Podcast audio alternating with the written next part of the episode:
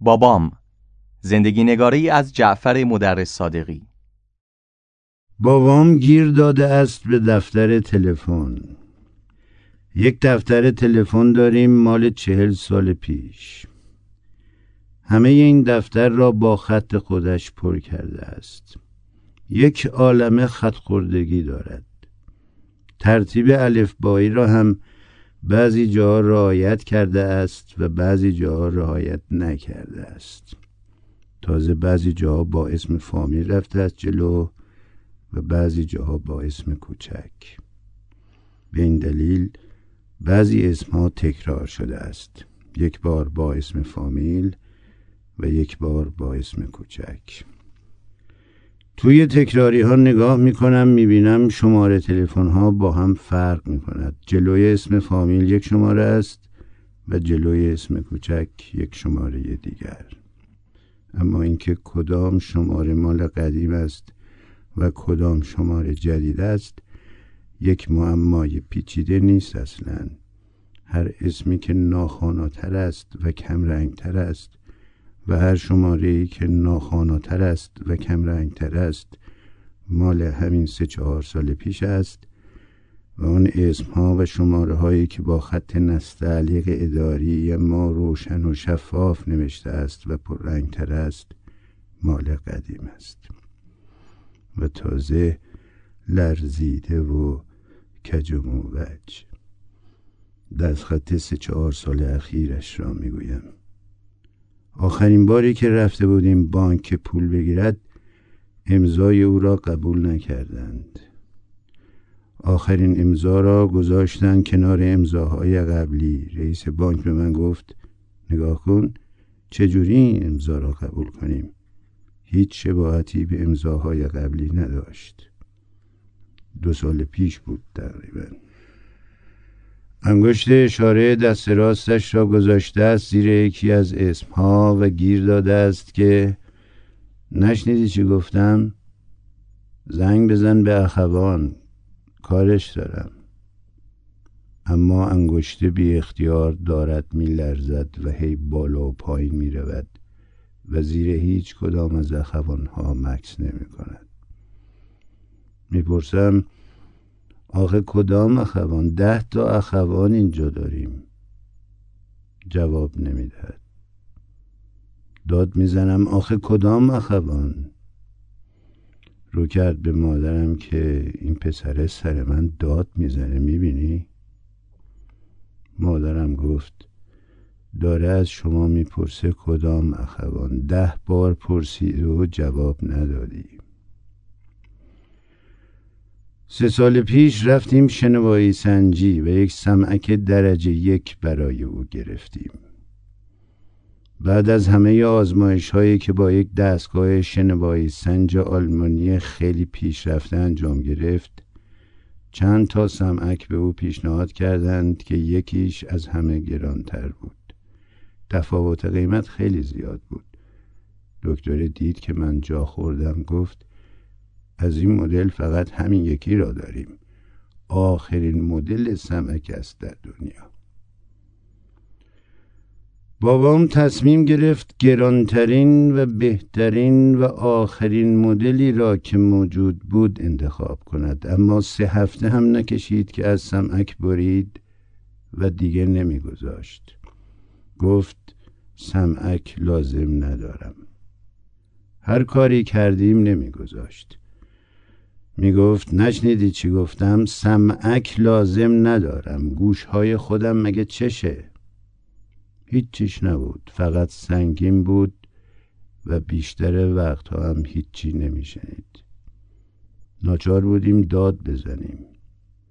و وقتی هم که داد می‌زدیم می‌گفت چرا سر من داد می‌زنید؟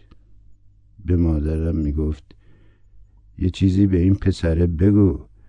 بگو آخه آدم سر پدرش داد می‌زنه. بعد اش توی چشمهاش جمع می‌شد و از محبت هایی که به من کرده بود حرف می‌زد. یکی یکی یادش می آمد آن عصر جمعه که سر من شکست و ماشین هم نداشت و تا سر خیابان پیاده رفتیم و با تاکسی رفتیم بیمارستان.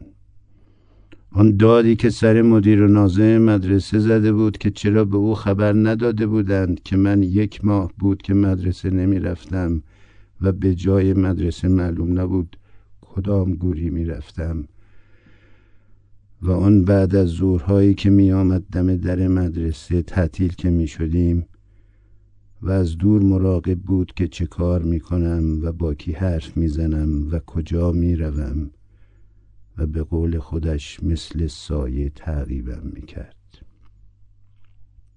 تا وقتی که خودش می توانست شماره بگیرد کاری به کار ما نداشت. به هر کسی که دلش می‌خواست زنگ می‌زد. از روی دفتر تلفن و از بر. قوم ها و همسایه ها و همکارهای سابق. هر وقت و ساعتی که دلش می‌خواست. صبح کله سحر بعد از ظهرها آخر شب داخل و خارج. وقتی که می‌گفتم هیچ می‌دونی که الان اونجا ساعت چنده فقط می‌گفت به من چه که ساعت چنده. دلش می‌خواست به یکی از دخترهاش زنگ بزند که در ارواین است. به یکی از نوههاش زنگ بزند که در سندیگو است و هیچ کاری هم نداشت. فقط می‌خواست یک حال و احوالی بپرسد. هرچه می‌گفتم بابا الان وقت خوبی نیست. به خرجش نمی‌رفت. به مادرم می‌گفت به این پسره بگو توی کار من دخالت نکنه. همیشه دوست داشت پای مادرم را بکشد وسط و از او داوری میطلبید. می‌گفتم بابا این بچه ها از صبح زود میرن سر کار و ساعت هشت و نیم شب میخوابند. هشت و نیم میخوابه که پنج صبح بیدار بشه بره سر کار. الان ساعت یازده و نیم شبه به وقت ارواین شوخی نیست. اما این حرف ها به خرجش نمی‌رفت. می‌گفت خیلی هم وقت خوبیه. یک شنبه ها ساعت هفت شب زنگ می‌زد که می‌شد ساعت هفت و نیم صبح به وقت ارواین. می‌گفتم بابا این بچه ها در طول هفته هر روز کار می‌کنن. یک آخر هفته دارن که تا لنگ زود بخوابن. می‌گفت دوباره تو دخالت کردی؟ خیلی هم وقت خوبیه. از همه گله می کرد که چرا نمی آیند به دیدنش و چرا هیچ کس به او سر نمی زند. از روزگار شکایت می کرد از درد شکایت می کرد و از بیخوابی. چهار تا صندلی چرمی پشتی بلند چیده بودیم کنار دیوار رو به تختش. اما این صندلی ها همیشه خالی بود.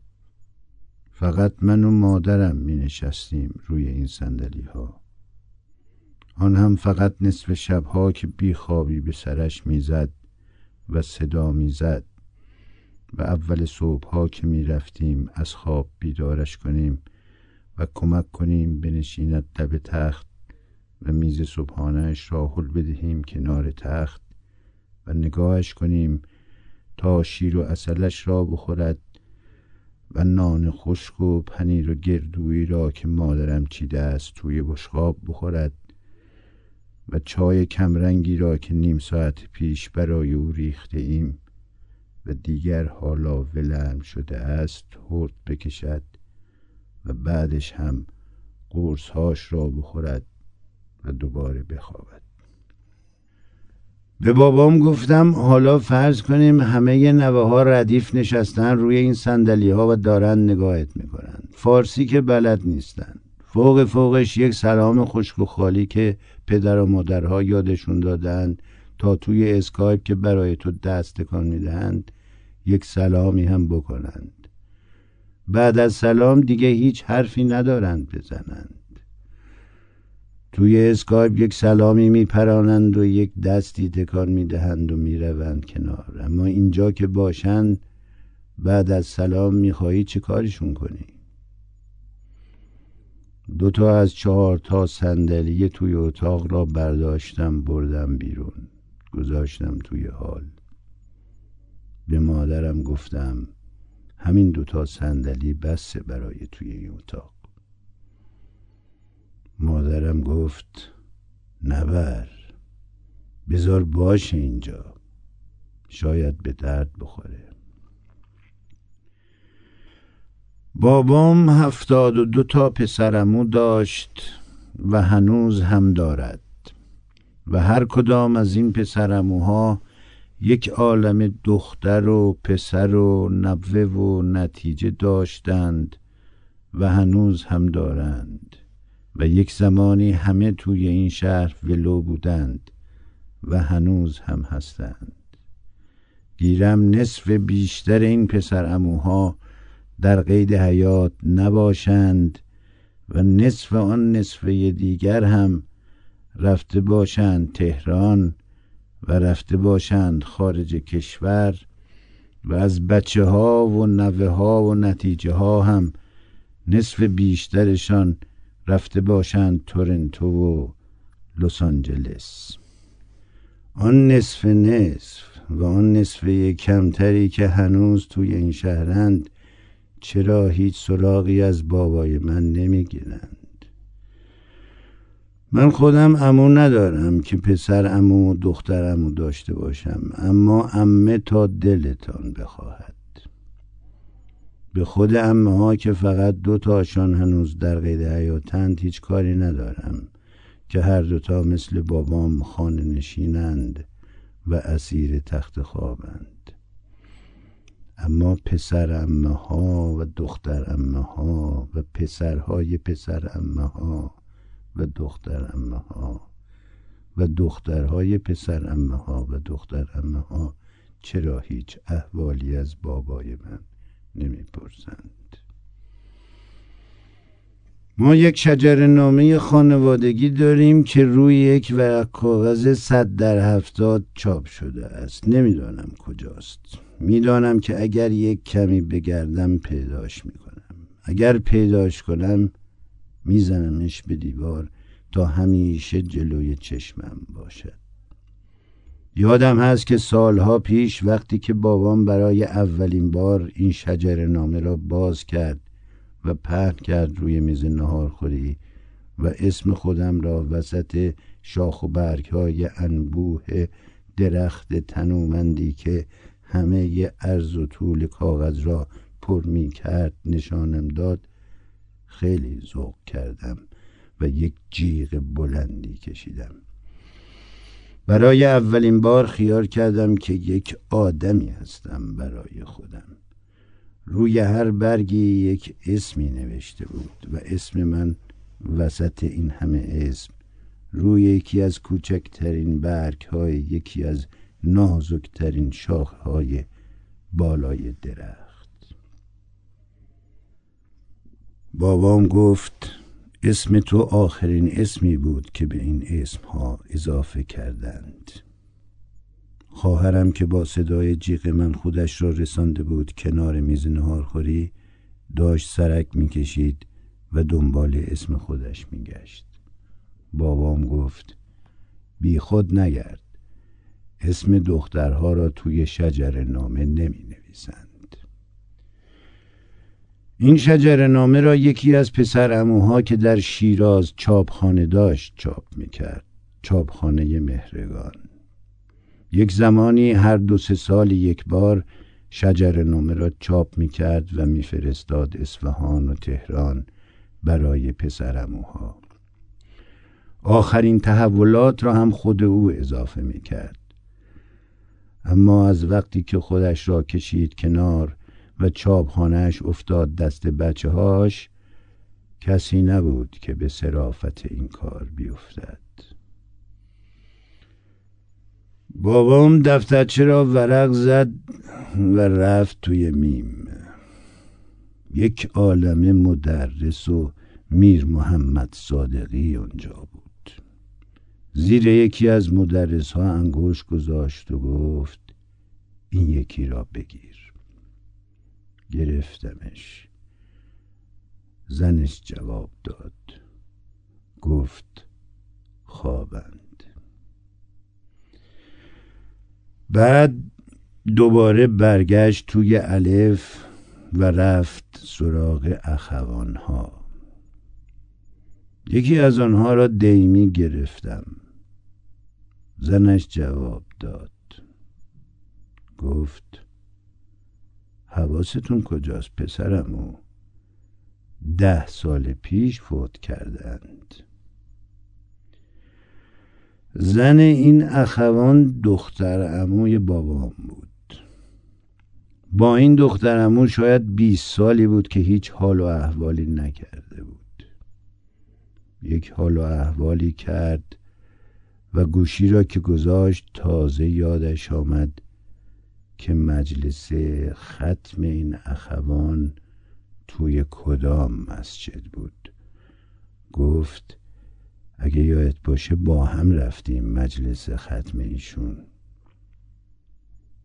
من که یادم نمی آمد به سه چهار تا از اخوانهای دیگر هم زنگ زدیم. یکی خواب بود یکی بیمارستان بود یکی مرده بود.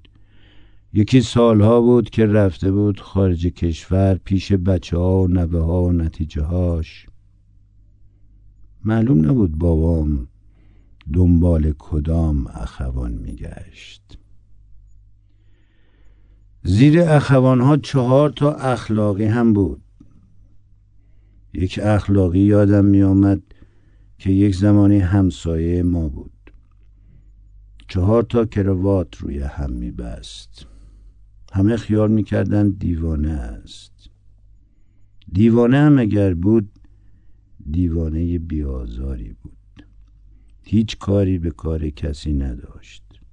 فقط چهار تا کراوات روی هم میبست و روی کت میبست. پیراهن نمی پوشید نه شلوار می پوشید نه پیراهن.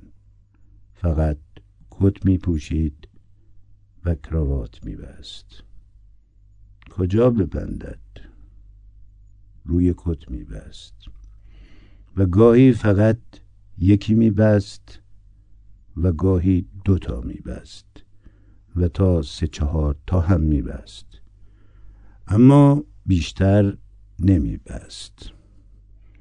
بچه های محل از او میترسیدند.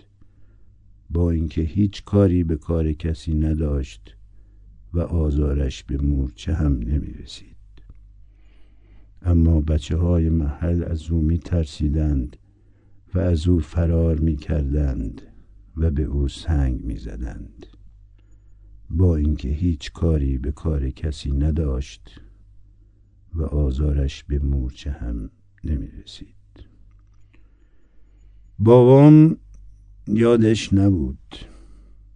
این اخلاقی از آن اخلاقی هایی نبود که توی دفتر ما بودند. رفت سراغ اخوت. دو سه تا اخوت بیشتر نداشتیم اما انگشت بابام رفت زیر همان اخوتی که یک زمانی همکار اداری او بود و به همه پول قرض می‌داد. هم به کارمندها می‌داد و هم به رئیس می‌داد. گفتم بابا آقای اخوت هم فوت کرد. یادم با هم رفتیم مجلس ختم ایشون. این یکی را دیگه قشنگ یادمه. توی مسجد ستاری هم بود مجلس ختمش. بابام فکری کرد گفت یک عالم پول بهره از ما بالا کشید. نه فقط از من از همه بچه ها گفتم حالا که مرد حلالش باشه. گفت توی اون دنیا باید پس بده تا دینار آخرش از حلقومش می‌کشن بیرون. گفتم واقعا اعتقاد داری؟ گفت پس چی؟ گفتم باور نمی کنم. نشنید چی گفتم. داد زدم باور نمی کنم. نپرسید چی چی را باور نمی کنم. باور نمی کنم که اعتقاد داشته باشی یا باور نمی کنم که مجبور باشد یک ریالش را هم پس بدهد. یک ورقی زد و رفت تا میم و دوباره برگشت توی الف. از الف دل نمی‌کند سر انگشتش رفت زیر اسفندیاری. اسفندیاری یکی بیشتر نداشتیم. دکتر هم جلوی اسم او گذاشته بود اما گذاشته بودش توی الف. همه دکترها را گذاشته بود توی دال و همه را زیر هم. اما اسفندیاری قاطی دکترها نبود. با پیشوند دکتر بود. اما توی الف بود. آخه اسفندیاری دوست قدیمی بابام بود و توی مدرسه علیه همشاگردی بودند. وقتی که بابام مریض شد اول برده بودیمش پیش دکتر جوانی که از یکی از دانشگاه های درجه که آلمان تخصص داشت. معاینه کرد و آزمایش داد و ما را فرستاد سونوگرافی و ام آی.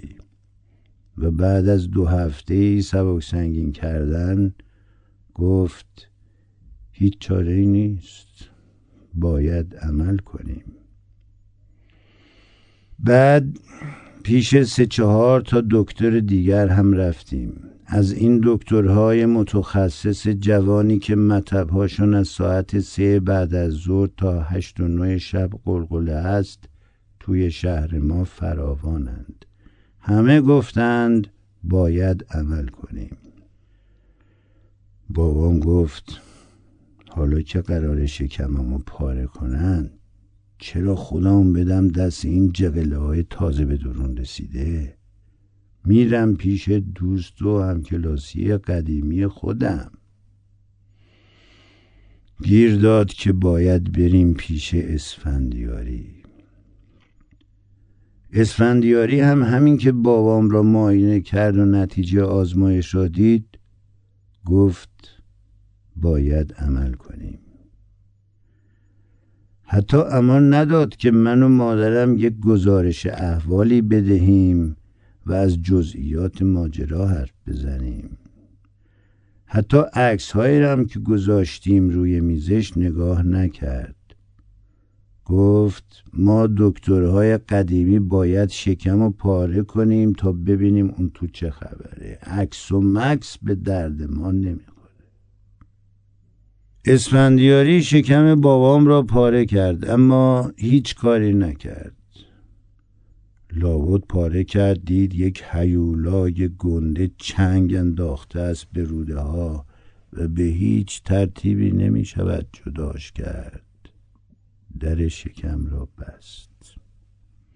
به ما نگفت که هیچ کاری نکرده. ما خیال می کردیم که یک کاری کرده است. اما هیچ کاری نکرده بود و خرچنگه هنوز سر جای خودش بود.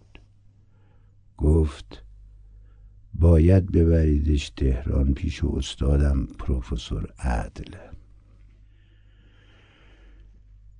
توی په نگاه کردم توی عین نگاه کردم. نه توی په هیچ اثری از پروفسور عدل بود و نه توی عین. آخه بابام به پروفسور عدل چه کار دارد؟ بابام فقط اسفندیاری را می شناخت و با او هم کلاسی بود. پروفسور استاد اسفندیاری بود و هجده سال از اسفندیاری بزرگتر بود و تهران بود. بابام را آوردیم تهران و توی بیمارستان آریا بستریش کردیم. پروفسور پیش از ظهرها یک روز در میان می آمد بیمارستان.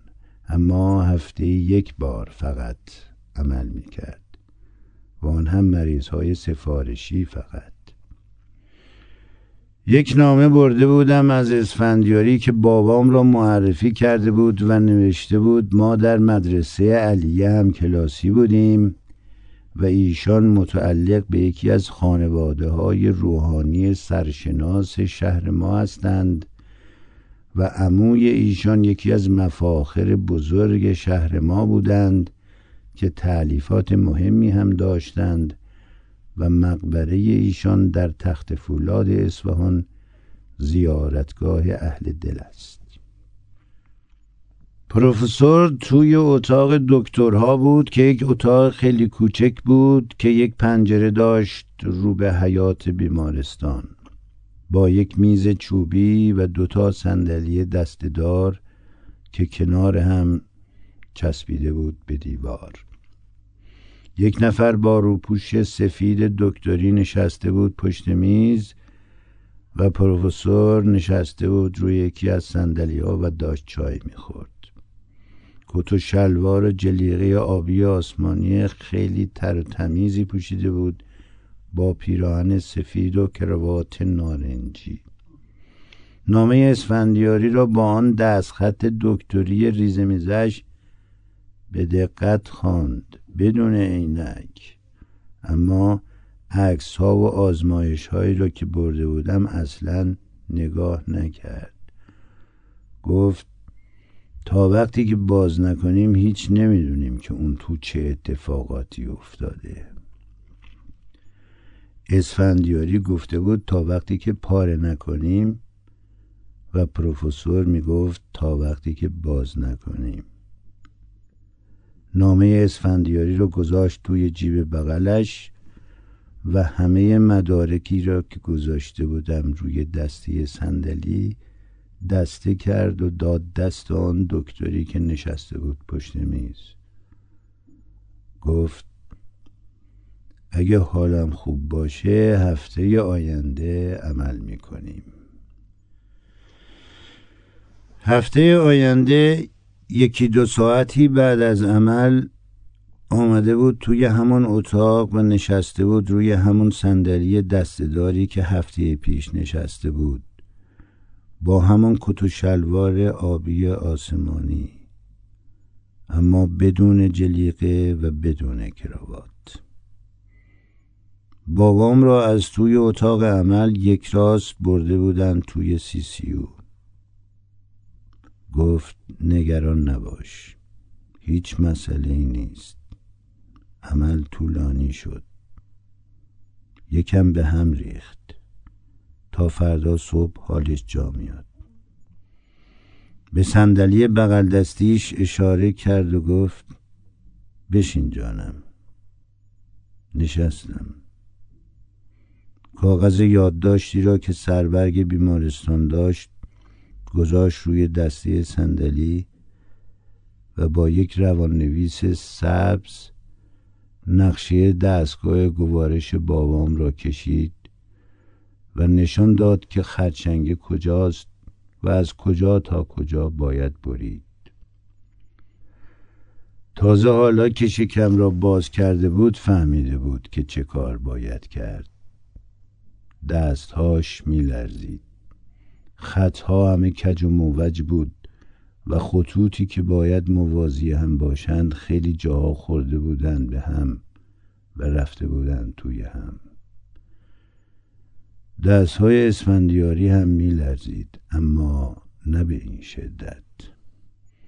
گفت چسبندگی زیاد داشت. می‌خواستم جدا کنم. خیلی تقلا کردم. اما نشد. یک بار دیگه باید باز کنیم. چاره ای نیست. صبح روزی که باید برای بار دوم عمل می کرد خبر دادند که پروفسور عدل سرما خورده است و امروز عمل نمی کند بابام عصبانی شد. شروع کرد به داد و بیداد کردن. از دیروز صبح به او غذا نداده بودند و سرم وز کرده بودند و آب بسته بودند به رودهاش تا پاک و پاکیزهش کنند و آمادهش کنند برای عمل. هیچ معلوم نبود که حال پروفسور تا فردا خوب می شود یا نه. اگر فردا خوب نمی شد پس فردا عمل می کرد و اگر تا سه چهار روز دیگر هم خوب نمی شد سه چهار روز دیگر. و توی این فاصله بابام نباید غذا می‌خورد و رویهاش را باید خالی و پاک و پاکیزه نگه می داشتند تا روز عمل. با داد و فریاد کردنهای بابام پرستارها و سرپرستار بخش ریختند توی اتاق و دور تخت او جمع شدند تا آرامش کنند. و توی این هیروویر سر و کله اسفندیاری هم پیدا شد. با سبیل شانه کرده ای که دو طرفش را تاب داده بود رو به بالا. بابام همین که چشمش افتاد به اسفندیاری ساکت شد. پرستارها هم همین که دیدند بابام ساکت شد از تخت او فاصله گرفتند و یکی یکی رفتند بیرون. اسفندیاری آمد کنار تخت و دستهای بابام را گرفت توی دستهاش. بابام گفت شما اینجا چه کار می‌کنی؟ اسفندیاری گفت می‌خواستم برم اتاق عمل کنار دست و استادم بیستم و ببینم چه کار می‌کنه اما حیف که نشد. بابام گفت آخه چرا نشد؟ و شروع کرد به قر زدن که از دیروز صبح آب بستن به رودهاش و تا یک ساعت دیگر قرار بود برود توی اتاق عمل و تازه خبر دادند که پروفسور سرما خورده است و عمل نمی کند. اسفندیاری گفت خب سرما خورده دروغ که نمیگه. پریشب زنگ زده بود به پروفسور و پرسیده بود دوست منو کی عمل می‌کنید؟ و پروفسور گفته بود پس فردا صبح. پرسیده بود که آیا اجازه دارد برود توی اتاق عمل و کنار دست پروفسور بیستد و کمک کند؟ کمک که چه ارز کنم تماشا کند؟ و پروفسور اجازه داده بود. و دکتر هم به همین دلیل پا شده بود آمده بود تهران.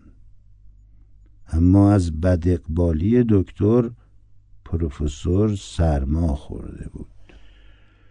از بد اقبالی شما از بد اقبالی من. مجبوریم صبر کنیم تا حال ایشون خوب بشه. هر دو باید صبر کنیم. شما اینجا و من توی هتل. دلا شد و پیشانی بابام را بوسید. بابام گفت آخه الان چه وقت سرما خوردنه؟ اسفندیاری خندید. نگاهی انداخت به من و مادرم که آن طرف تخت ایستاده بودیم و نگاهش می‌کردیم. گفت سرماخوردگی که خبر نمی‌کنه. دکترها هم حق دارن مریض بشن. پروفسور هم حق داره مریض بشه. من خودم مریضم به خدا. هزار جور مرض دارم. پروفسور خدا را شکر از من خیلی سالمتره. یک سرماخوردگی جزئی توی این سن و سال طبیعیه. مادرم پرسید چند سالشونه ایشون؟ اسفندیاری گفت نود و یک سال. سال 1378 بود. اسفندیاری 73 سالش بود و بابام 77 سال. اسفندیاری گفت هیچ می‌دونین کیه این آدم؟ پدر جراحی در ایران. وقتی که او دست به چاقوی جراحی برد هیچ دکتری در ایران جرأت این کار را نداشت. سال 1318 شست سال پیش. فکرشم نمیشه کرد. پزشک دربار بوده است یک زمانی. چه عیبی داره که به خاطر یک چنین آدمی یکی دو روز انتظار بکشیم؟ با اسفندیاری رفتم توی راهرو و تا دم در بیمارستان. توی راهروی ورودی چند قدم مونده به در یک تلفن عمومی دیواری بود. دم تلفن که رسیدیم پرسید سکه داری؟ یک عالمه سکه توی جیبم بود. یک دفترچه تلفن و اوراق از توی کیف چرمی بزرگی که به دست راستش بود کشید بیرون و شروع کرد به ورق زدن. عینک کوچک دست نازکی از توی جیب بغلش بیرون کشید و گذاشت به چشمهاش. با عینک هم درست نمی‌دید.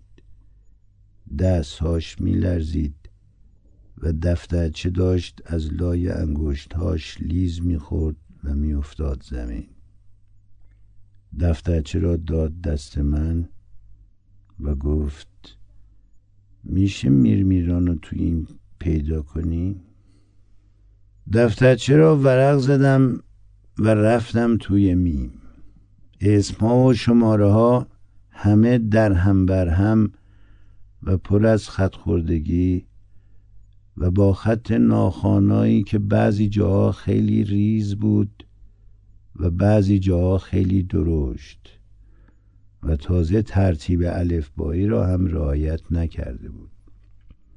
بیست مرتبه دفترچه را از اول تا آخر ورق زدم تا میرمیران را پیدا کردم. صفحه ها همه پر بود. و بعضی اسمها را ناچار شده بود توی حاشیه بنویسد و عمودی از بالا به پایین. و میرمیران هم یکی از همین اسمهای عمودی بود. گوشی تلفن دیواری را برداشته بود گذاشته بود دم گوشش و انگشتهاش روی شمارگیر بود و منتظر بود. منتظر بود شماره را برای او بخوانم. شماره را که گرفت یک قدم فاصله گرفتم و سرم را برگرداندم رو به جمعیت توی راه رو که یعنی گوش نمی‌دهم. اما شنیدم داشت می‌گفت آقای میرمیران تشریف ندارند؟ کی تشریف میارن؟ من یکی از دوستان ایشون هستم. بعدا زنگ می‌زنم. وقتی که سرم را برگرداندم رو به او گوشی هنوز دستش بود. گفت میشه شهشهانی را هم پیدا کنی؟ شهشهانی هم توی شین نبود. توی دال پیداش کردم و زیر اسم دکترها. شهشهانی هم خانه نبود. پرسید کی تشریف میارن؟ و باز هم اسم خودش را نگفت. فقط گفت سلام برسونید. به سه چهار نفر دیگر هم تلفن زد. یکی دوتا از تلفن ها که اصلا جواب ندادند و یکی دوتا هم یک نفر گوشی را برداشت و گفت تشریف ندارند. گوشی را گذاشت روی تلفن و دفترچه را از من گرفت و گذاشت توی کیف چرمیش عینکش را برداشت برش گردان توی جیب بغلش و رفت بیرون. توی پیاده رو چند قدم دنبال او رفتم. گفت عجیبه هیچکس خونه نیست. بعد نگاهی انداخت به ساعتش. گفت البته زیادم عجیب نیست. ساعت ده صبح ساعت ده صبح همه سر کارن. پرسیدم هتلتون کجاست؟ گفت هتل چیه جانم؟ من هیچ وقت هتل نمیرم. گفتم خودتون گفتین هتل. به بابام گفتین. گفت گفتم هتل که خیالش راحت باشه. پرسیدم دیشب هتل نبودین؟ گفت نه دیشب توی راه بودم. صبح زود رسیدم تهران. گفتم پس حالا حسابی خسته این باید استراحت کنین. تشریف بیارید منزل ما. گفت شما چند نفرید؟ گفتم در این لحظه که هیچ کس خونه نیست اما ما چهار نفریم. به اضافه مادرم که این روزا پیش ما هستند که میشیم پنج نفر. بابام هم که بیمارستانه فعلا. گفت نه خونه شما خیلی شلوغه. من باید یک جایی برم که خلوت باشه. یک دوستی دارم که تنهاست. زنگ زدم جواب نداد. نبود که جواب بده. الان سر کاره. یکی دو ساعت دیگه زنگ می‌زنم که از سر کار برگشته باشه. بازم سکه داری به من بدی؟ هرچی سکه توی جیبم بود در آوردم ریختم کف دست دکتر. سکه ها را ریخت توی جیب کتش و گفت چقدر سکه داری؟ گفتم آخه این روزا همش بیمارستانم. هی ناچارم به این ور زنگ بزنم. خندید. گفت آره می‌فهمم. گفتم به خدا تعارف نمی کنم همین الان یه تاکسی دربست می‌گیریم میریم منزل ما. گفت نه تو برگرد برو پیش بابات دل پس من نباش. من یکی دو ساعت دیگه زنگ می‌زنم به همین دوستی که گفتم و میرم پیشش. گفتم آخه دیشب توی راه بودین خسته میشین. گفت ای بابا من شکارچیم ورزشکارم. از بابات بپرس می‌دونه. تازه چند سال بود نیامده بودم تهران یک گشتی هم برای خودم می‌زنم. گفتم خیلی ممنون که اومدین. بابام خیلی خوشحال شد از دیدنتون. گفت فردا هم میام. خدا کنه تا فردا حال پروفسور خوب شده باشه. اگه فردا هم نشد پس فردا. دیگه تا پس فردا حتما حالش خوب میشه. گفتم خدا کنه. دست دادیم. دستی کشید روی سبیل و سبیلش را صاف کرد و همه را آورد روی لبهاش. گفت برو که خیلی معطل شدی. لابد حالا دارن دنبالت میگردن. چند دقیقه همون جا ایستادم و از پشت سر نگاهش کردم. کیف چرمیش را کمی این دستان دست داد و آخر سر داد به دست راست. قدم زنان آهسته آهسته از کنار پیاده رو می‌رفت و جلوی ویترین مغازه ها به تماشا. جلوی یک آژانس مسافرتی هم دیدم ایستاد و پستری را که به شیشه زده بودند به دقت نگاه کرد. عینکش را از توی جیب بغلش در آورد زد به چشمهاش حروف ریزی را هم که در نیمه پایین پستر بود ببیند. به بابام گفتم با دکتر اسفندیاری چی کار داری؟ گفت می‌خوام بپرسم من کی خوب میشم. گفتم تو که چیزیت نیست. گفت من مریضم. نمی‌بینی؟ این مریضی نیست. رمق ندارم. شبانه روز توی رخت خوابم. هی بیدار شو هی بخواب. هی بیدار شو هی بخواب. خسته شدم. تکرار مکررات. گفتم چرا به پروفسور عد زنگ نمی‌زنی؟ گفت پروفسور عد دیگه کیه؟ پروفسور عد اصلا یادش نمی آمد دفترچه تلفن را ورق زدم. دوباره هم توی پی گشتم هم توی عین و با دقت خیلی بیشتری و از اول تا آخر دفترچه را زیر رو کردم.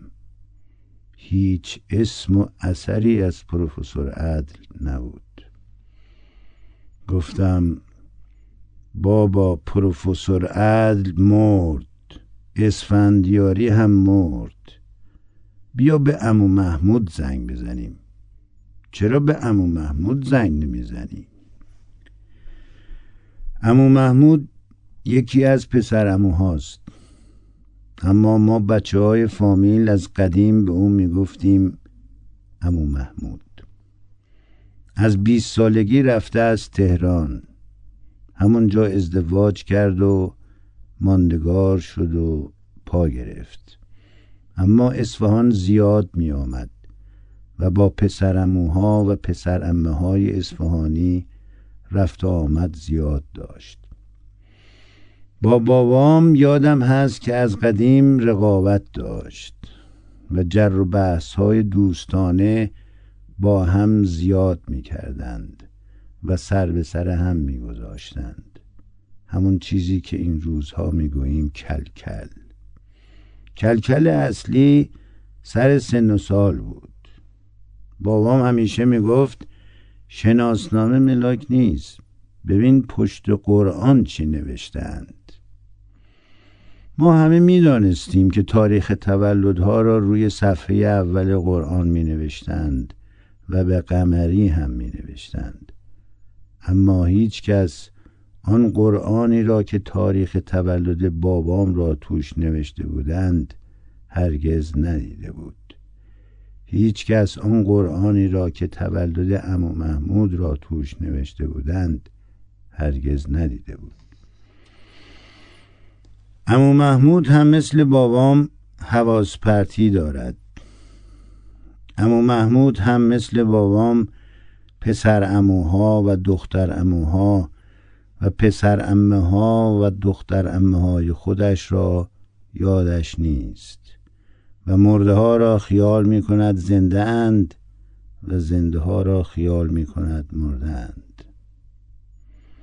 پسر امو محمود دست به یک اقدام انقلابی زد. خودش می گفت با این کار می خواهد حافظه پدرش را زنده کند.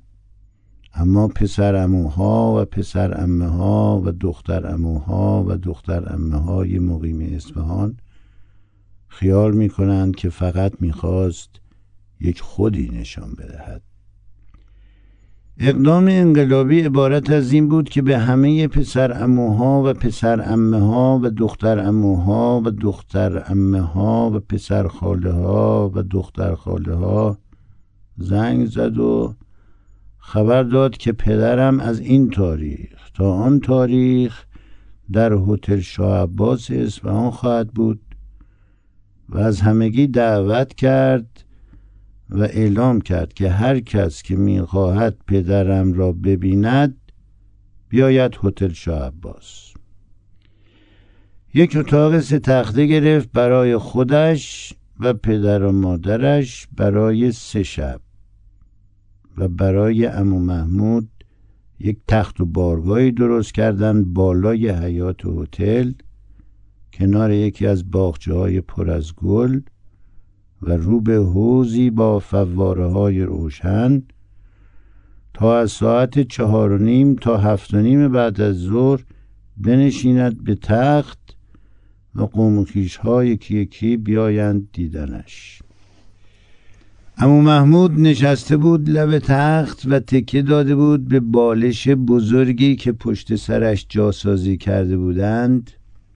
و مهمان ها یکی یکی می آمدند روی سندلی های کنار تخت می نشستند و هر مهمانی که از راه می رسید نشسته و ننشسته یک پیش خدمت جلیقه قرمز پوشیده از چایخانه بالای حیات با یک سینی چای می آمد خیر مقدمی می گفت و چای تازه دم دبش مخصوص چایخانه را تعارف می کرد و بعد بستنی و فالوده می آمد و آشرشته و فرنی می آمد و هر کسی هر چه دلش می‌خواست سفارش می‌داد.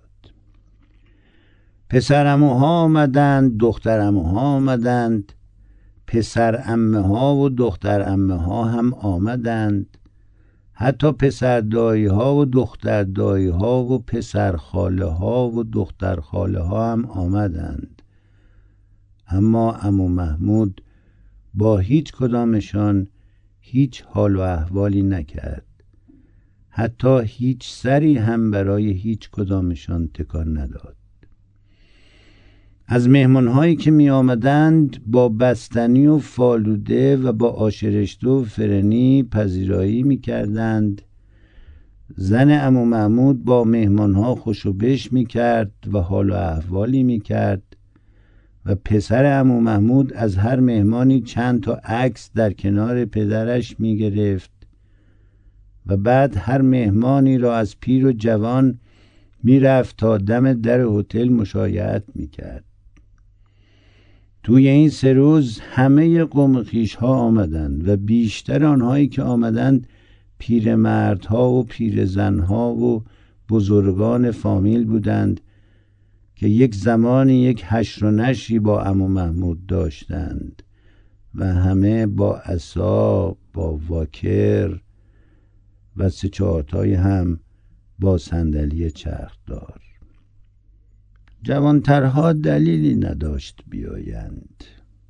آن جوانترهایی هم که با پدر و مادرها و با پدر بزرگها و مادر بزرگها می آمدند هیچ کدامشان امو محمود را اصلا ندیده بودند و نمی شناختند. فقط آمده بودند کمک آمده بودند سیاحت.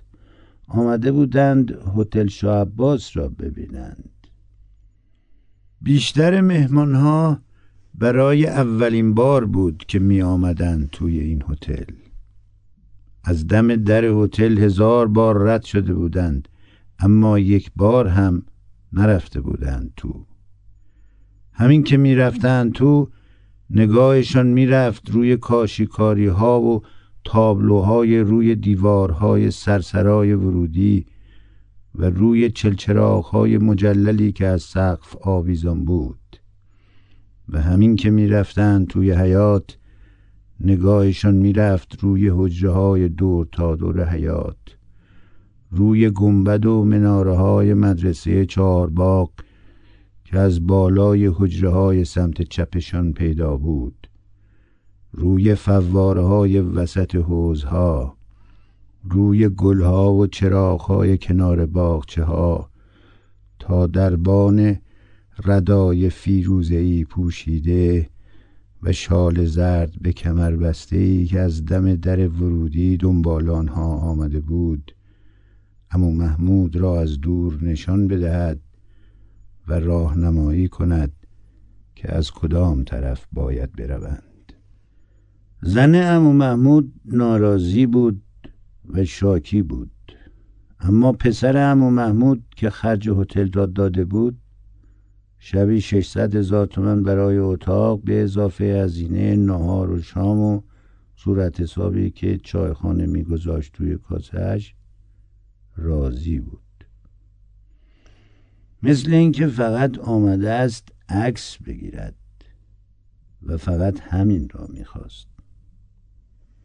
این عکس ها گواهی می‌دادند که پدرش را آورده است هتل شاه عباس و قوم و ها هم آمده اند دیدن و کنار او نشستند و حال و احوال او را پرسیدند.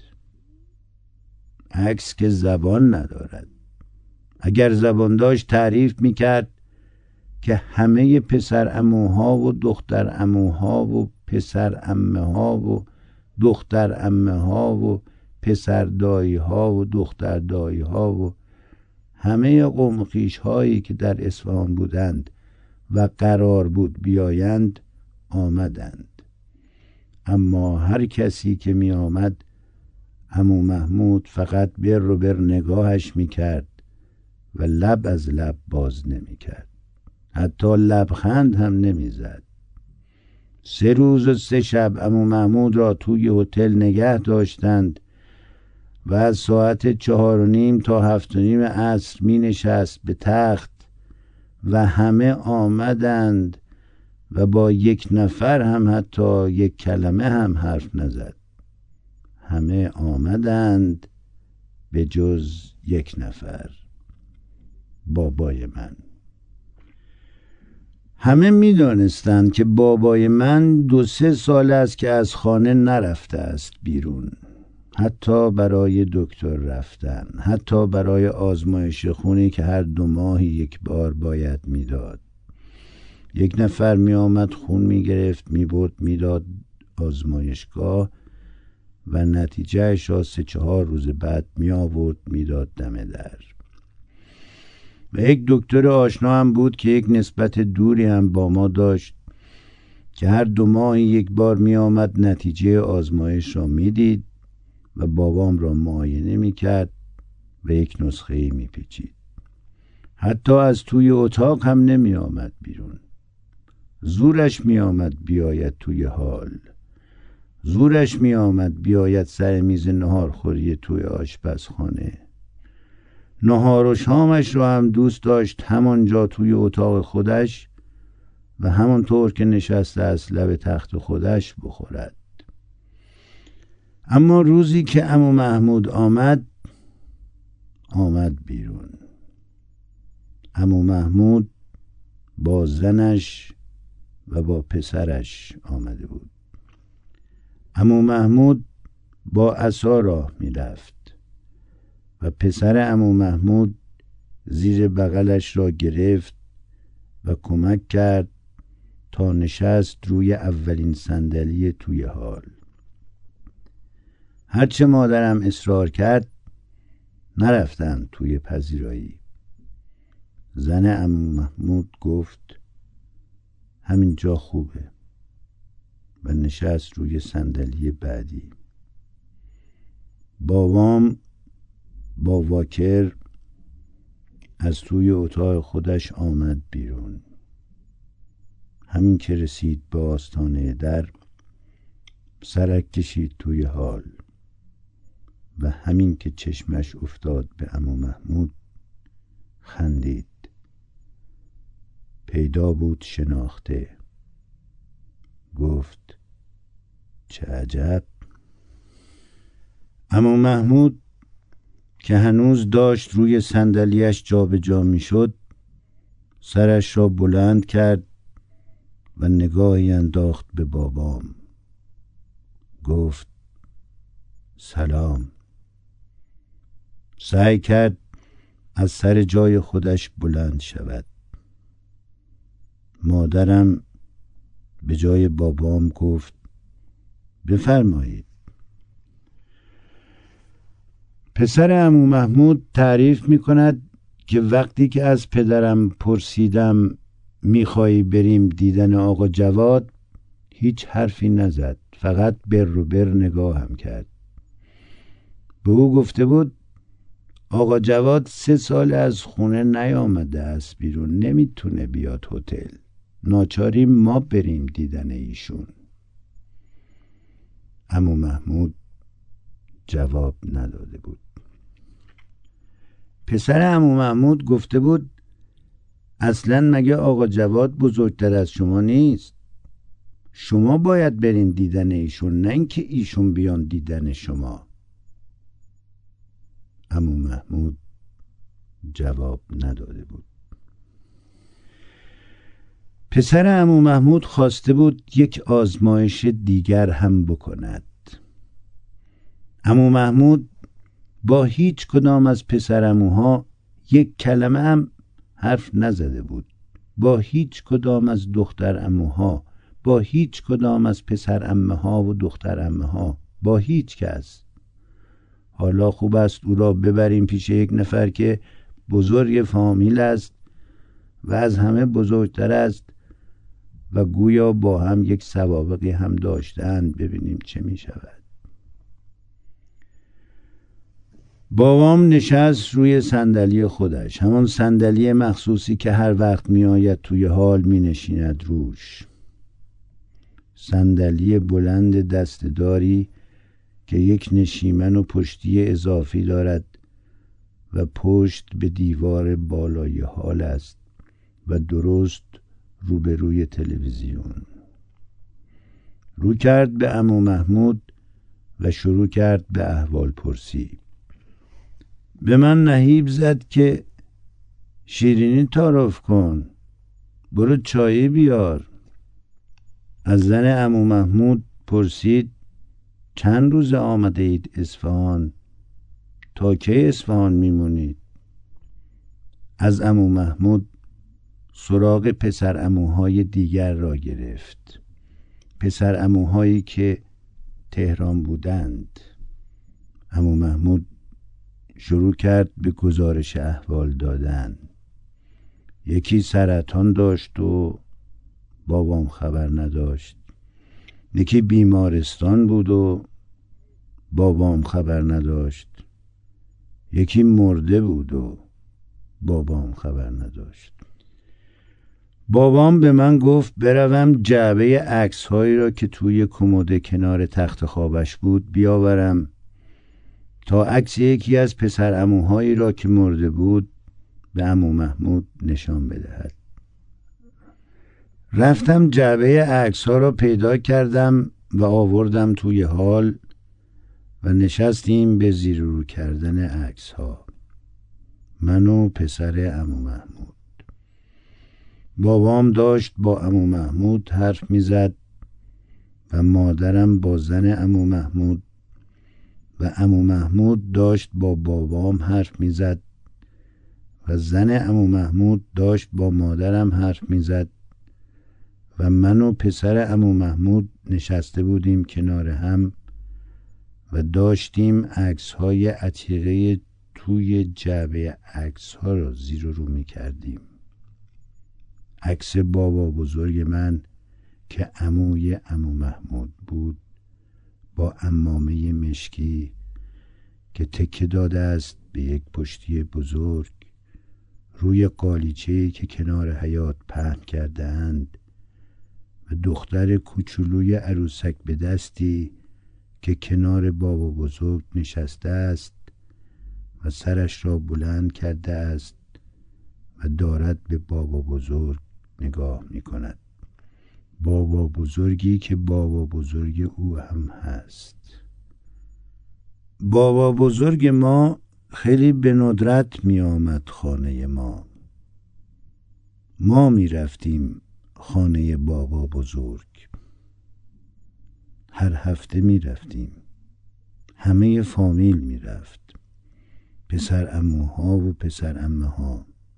دختر اموها و دختر امه ها. با همه بچه ها و نوه ها و نتیجه هاشون جمعه ها نهار می‌دادند. یک سفره سفید دراز پهن می‌کردند توی اتاق پنج دری که از این سر اتاق تا آن سر اتاق می‌رفت. خانه بابا بزرگ یک حیات بزرگ داشت با یک حوز مستطیل بزرگ وسط حیات و یک اتاق پنج دری بزرگ بالای حیات و سه تا اتاق سدری این طرف حیات و سه تا اتاق سدری آن طرف حیات. یک داربست مو هم کنار حوز بود که ما بچه ها می رفتیم زیر سایش خونه بازی می کردیم که همان لیلی بازی تهرانی ها باشد. تا وقت نهار برسد و صدامان بزنند برای نهار. و همین که صدا می زدند تون تون خودمان را می رسندیم به پنجدری تا سر سفره یک جای خوب بگیریم و یک جای خوب یعنی چه؟ یعنی یک جایی که دستمان به ظرفهای خورش برسد به شیشه های مخروطی گردن باریکی که تا گلوگاهشان پر از دوغ بود برسد به این شیشه ها چی می گفتند؟ بابا بزرگ خیلی به ندرت شاید سالی سه چهار مرتبه فقط می آمد خانه ما. اما هر بار که می آمد فقط به این شرط می آمد که توی حیات قالیچه پهن کنند و او تکیه بدهد به یک پشتیه بزرگ رو به باغچه ها و چای و قلیان و نبات و پولکی و شیرینی و میوجات و هرچی که برای او می آوردند میگذاشتند توی یک سینی مسی گرد بزرگی که روی قالیچه بود و به بچه ها نهیب می‌زدند که دوروبر قالیچه پیداشان نشود.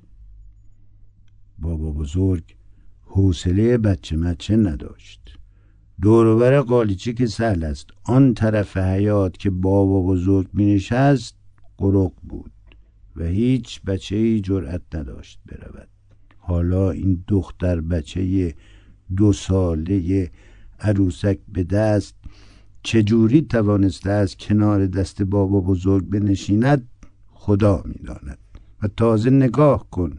به جای اینکه به دوربین نگاه کند یا به عروسکش نگاه کند سرش را بلند کرده است و دارد به ریش بابا بزرگ نگاه می کند شاید ترسیده. یکی از عکس ها را بر می دارم می‌برم به بابام نشان می‌دهم. عکس دست جمعی بچه های مدرسه علیه است. و پشت عکس هم با یک خط نستعلیق خیلی واضح و خانا اسم بچه ها و اسم معلم ها را نوشتند. خط بابام. ردیف اول چهار تا معلم نشستند روی صندلی با کت و شلوار و جلیقه و با کلاه شاپو. و پشت سر معلم ها بچه های مدرسه در سه ردیف. همه خبردار و با چشم های زلزده به دوربین. همه با اونیفرم مدرسه و کلاه پهلوی. دگمه های کت همه تا بالای بالا بسته و جیب های جلو همه دردار و دکمه دار بابام ایستاده است ردیف عقب.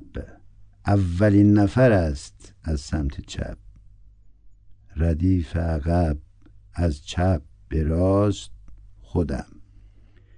و سه چهار نفر بعد از خودم رسیده است به اسفندیاری. نمی‌دانم چرا رفته است ردیف آخر. ردیف آخر همه قد بلند ها ایستادند. همه شانه ها پیداست و جیب های دکمهدار روی سینه ها هم پیداست. اما از اسفندیاری فقط سر و کلاه پهلویش پیداست. از گردن به بالا.